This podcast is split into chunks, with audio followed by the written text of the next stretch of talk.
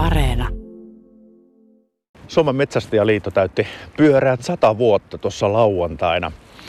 Miten se on Metsästäjäliiton toiminnanjohtaja Jaakko Silpola? Kuinka isot kemut teillä oli?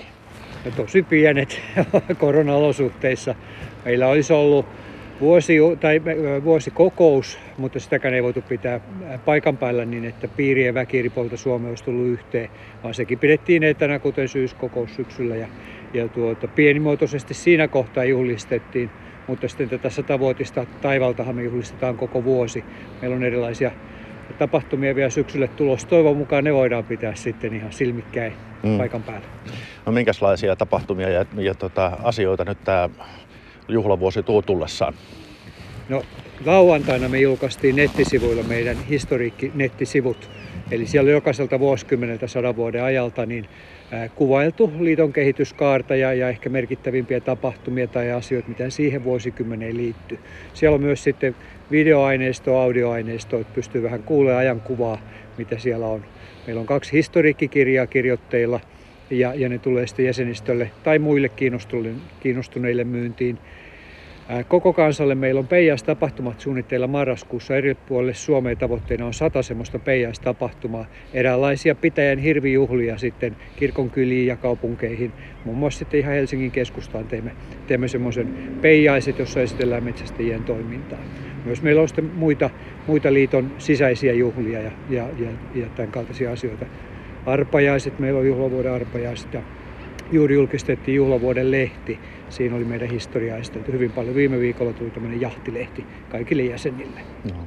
Helsingissä sata vuotta sitten perustettiin, nyt toimipaikka, pääpaikka on Riihimäellä. Silloin muun muassa metsästäjien edunvalvonta perustettaessa oli yksi, yksi tuota, liiton tehtävä. Mitä muuta? Edunvalvonta on tosiaan ollut koko ajan tässä toiminnassa mukana. Täytyy muistaa, että silloin kun liittoa perustettiin, ei ollut itse asiassa metsästyslakia, ei ollut riistaviranomaista ja, ja, ja liitto ajoi vähän niin kuin näitä kaikkia asioita, pyrki luomaan metsästyskulttuuria, ää, osallistui metsästyslain kirjoittamiseen 30-luvulla ja edelleen 60-luvulla hyvin vahvasti oli vaikuttamassa siihen, että nykyinen riistaorganisaation perusmalli sen aikainen metsästäjän keskusjärjestö perustettiin. Toki liitolle se oli vähän pettymys. Liitto silloin ja liiton toimi väkikuvittelija ja jäsenistö, että, että liitosta itsessään tulisi sitten myös, niin kuin joissain maissa on, niin tämmöinen, että siellä, siellä on sekä koulutus että, että hallinnointi samassa. No, nykyinen riistakeskusjärjestelmä syntyi silloin ja, ja, ja mitä meidän toimintaan tänä päivänä kuuluu edunvalvonnan lisäksi, joka on kaikkein merkittävin asia, kun otetaan huomioon, että meillä on tämä EU tullut tähän mukaan ja pitää ottaa myös Brysselin niin näkökulmat kulmat edunvalvonnassa huomioon, missä meillä on sitten oma yhteinen metsästys, metsästäjäliittojen yhteinen edunvalvontajärjestö Brysselissä. 7 miljoonaa metsästäjää edustaa siellä, niin meillä on koulutusta kotimaassa ja erityisen vahvaa nuorisotoimintaa – ja sitten edelleen pyrimme vaikuttamaan siihen, että metsästyskulttuuri, erityisesti riistanhoito kehittyisi. Julkistamme siellä oppaita monesti yhteistyössä viranomaisten kanssa. Hmm. Huolet ennen ja huolet nyt. No silloin kun liitto perustettiin sata vuotta sitten, niin silloin oli huoli, että, että kuinka Suomen riistakantojen käy. elettiin vielä aika köyhää taloutta siihen aikaan ja, ja metsästys oli monelle perheelle niin ruuan kuin turkisten, eli rahan saannin lähtö, lähtökohta. Ja, ja, ja silloin kun se oma suu on lähinnä, niin siinä, siinä oli vaarana, että miten meidän riistakannat kestää.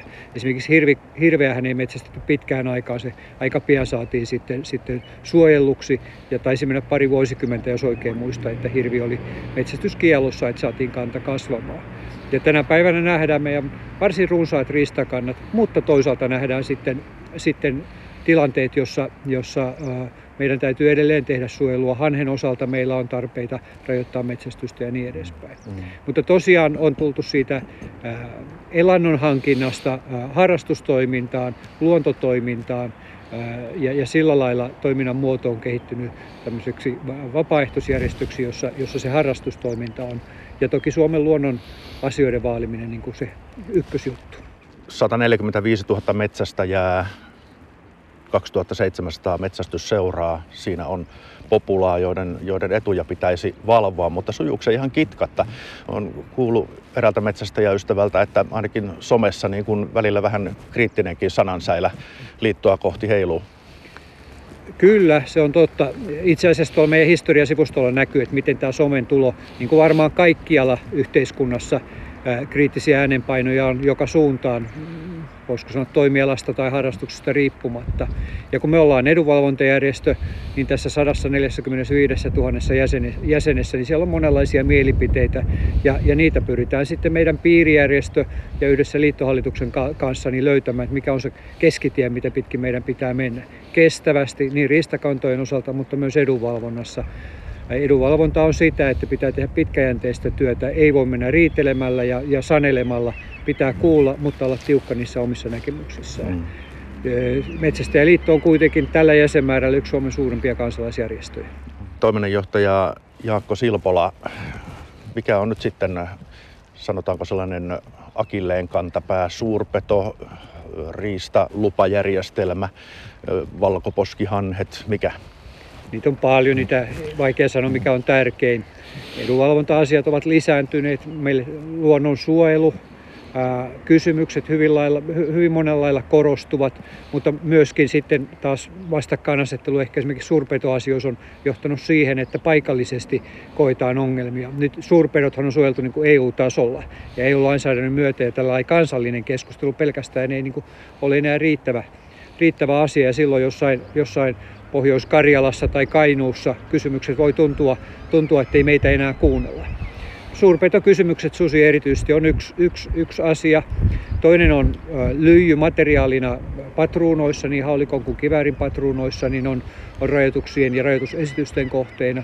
Hyvin iso asia, koska periaatteessa kaikki ruutiasella tapahtuva metsästys perustuu lyijyn käyttöön patruuna materiaalina. Ja, ja, ja, ja suurista kalipereissa kupari on löydetty korvaavaksi siihen ja teräs taas monella lailla toimii haulikon patruunoissa, mutta meillä on hyvin monia kysymyksiä, jotka tähän lyijyrajoitukseen liittyy, mitä ei ole ratkaistu.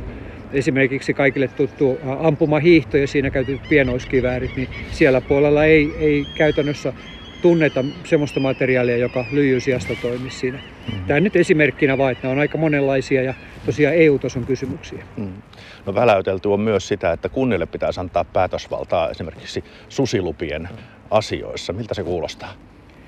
No ainakin vaikutusvaltaa, osallistumismahdollisuutta. Meillähän on sellainen tilanne susiasiassa, että Metsästäjäliitto oli mukana yhtenä kansalaisaloitteessa, sutta koskevassa kansalaisaloitteessa viime syksynä ja, ja se menikin noin viikossa läpi.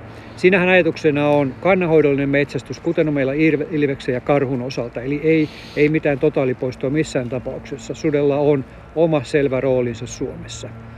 Mutta sitten kansalaisaloitteen jälkeen monet Pohjois-Pohjanmaan kunnat ja kaupungit ovat ottaneet kantaa, kun asiat eivät etene, että, että, että miten, miten tämä kannanhoidollinen metsästys saadaan käyttöön, eli että sudella pysyy ihmispelko, koirapelko ja, ja, ja, ja, ja, ja lukumäärää saadaan rajoitettua, varsinkin jos siellä on ää, susia, jotka, jotka säännölliseen vierailee kylissä maalaistalojen pihalla esimerkiksi koululaisten ää, arkea niin kuin pelottavat. Ja, ja, ja nämä kuntien ja kaupunkien kannanotot on nähtävissä minusta sellaisena, että, että, että, että paikalliset toimijat pitää osallistaa entistä enemmän. Mm, kyllä. Onko metsästäjien suhteen näköpiirissä jotain radikaaleja tai metsästyksen suhteen jotain radikaaleja muutoksia? No, metsästys on tietenkin ikivanha asia kivikaudesta. Sitä on, sitä on tapahtunut ja, ja, ja se tulevaisuus liittyy tietenkin siihen, että miten kaiken kaikkiaan luonnon kestokykyä ylläpidetään ja parannetaan nykyisestään. Ja, ja näiden kysymysten kanssa metsästäjät toimii. Riistakantojahan arvioidaan paljolti metsästäjien toimesta. Meillä on riistakolmiolaskentaa, arvioidaan, että, että mitkä on talvella ja kesällä riistakannat. Ja DNA-keruuta suden osalta pyritään sitä kantaa määrittelemään.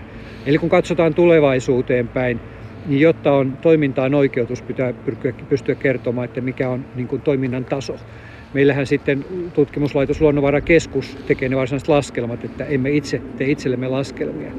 Mutta tulevaisuuteen kun katsotaan, niin olen varma, että metsästys säilyy hyvänä harrastuksena. Jousimetsästys on yhä yleisempää. Nuoret tulevat vahvemmin mukaan. Naisia on tullut hyvin paljon metsästäjiksi mukaan. Eli, eli toiminnan muodot ehkä muuttuu. Seuratoiminta on hyvin vahvaa ja metsästysseurat on monilla kylillä se, se kantava voima, pitävät yllä siellä sitä, sitä seurantaloa, metsästysseuran tai jotain muuta seurantaloa, mikä siellä paikalla on, on, on lahtivajaa ja peijaisia, että, että olen varma, että tämä suomalainen edenkäyntikulttuuri elää ja voi vahvasti jatkossakin.